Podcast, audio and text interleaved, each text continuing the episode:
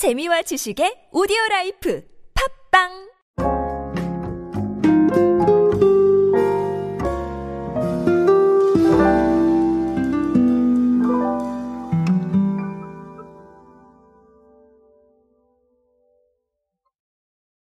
요즘은 대중들을 만나는 방식이 점점 다양해지고 있죠.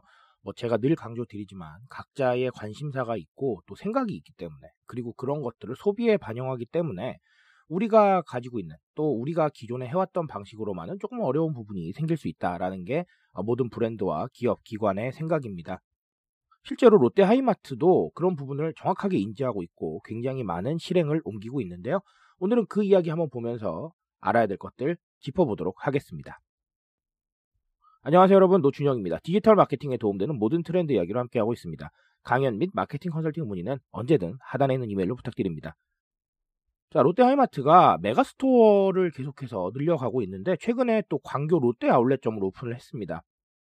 아주 솔직히 말씀을 드리면 이게 아주 새로운 개념은 아니에요. 이미 일렉트로마트라는 게 있었고 어, 너무 새로운 아이디어고 그런 측면에서 말씀을 드리려는 게 아니라 어, 그런 식으로 일렉트로마트가 던졌던 화두를 계속해서 이렇게 다른 회사들도 어, 알고 있고 또 실행하고 있고 이런 부분이 왜인가라는 것을 좀 알고 가야 될 필요가 있을 것 같습니다. 어쨌든간 보면은 어, 뭐 디지털 playground라고 있는데 음향기기, VR, 드론, 1인 미디어 가전 자 이런 것들을 다 체험을 해볼 수가 있고요. gaming PC도 쫙 진열이 돼 있습니다. 그리고 닌텐도, 엑스박스, 플레이스테이션, 코딩 로봇 이런 것들도 다 체험이 가능하고요. 헬스케어 전문관도 있고요. 어, 그리고 삼성하고 LG전자의 인기 브랜드 이런 것들 쇼룸형 프리미엄 브랜드관도 있습니다. 그리고 어, 밀레하고 월풀 등 해외 인기 브랜드 전문관도 있고 자체 브랜드죠 하이메이드 자 PB인데 자 요거 브랜드관도 있습니다. 어, 여러 가지 체험할 수 있게 그러니까 하나의 playground를 진짜 만들어 놓은 거예요. 아까 디지털 playground라고 했었는데 어, 이런 부분들 굉장히 많아지고 있습니다. 사실 제가 아까도 말씀드렸지만 이게 새로운 아이디어는 아닌데 점점 확대가 되고 있는데 도대체 확대가 되는 이유가 무엇일까라는 건데 어, 첫 번째는 경험에 대한 부분들을 우리가 빼놓을 수가 없겠죠. 사실 우리가 취향과 생각의 시대가 열렸습니다. 그래서 각자 원하는 것도 다르고 각자 생각하는 것도 다 달라요. 그리고 그걸 다 소비에 반영을 하려고 하고 있죠. 자 그러다 보니까 우리가 익히 알고 있는 광고로는 조금 아, 대중들 마음을 사로잡기가 쉽지 않겠다 이런 생각들을 할 수밖에 없는 것이죠. 왜냐하면 유튜브에서 광고 보면 넘길 테니까요.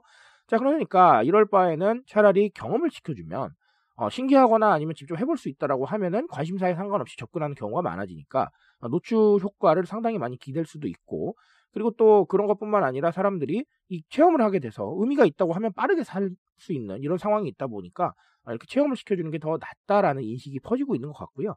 또 우리가 오프라인에 최적화되어 있는 네, 이런 부분들을 또 찾아가야 되는 부분이 있어요. 그래서 이 체험에 대한 부분들이 계속해서 강조가 되고 있고 경험에 대한 부분이 강조가 되고 있다라는 건데 제가 늘 말씀드리지만 이렇게 큰 공간을 꼭 사셔야 어, 마련을 하셔야 경험을 줄 수 있는 건 아닙니다. 우리 간접 경험도 있고요.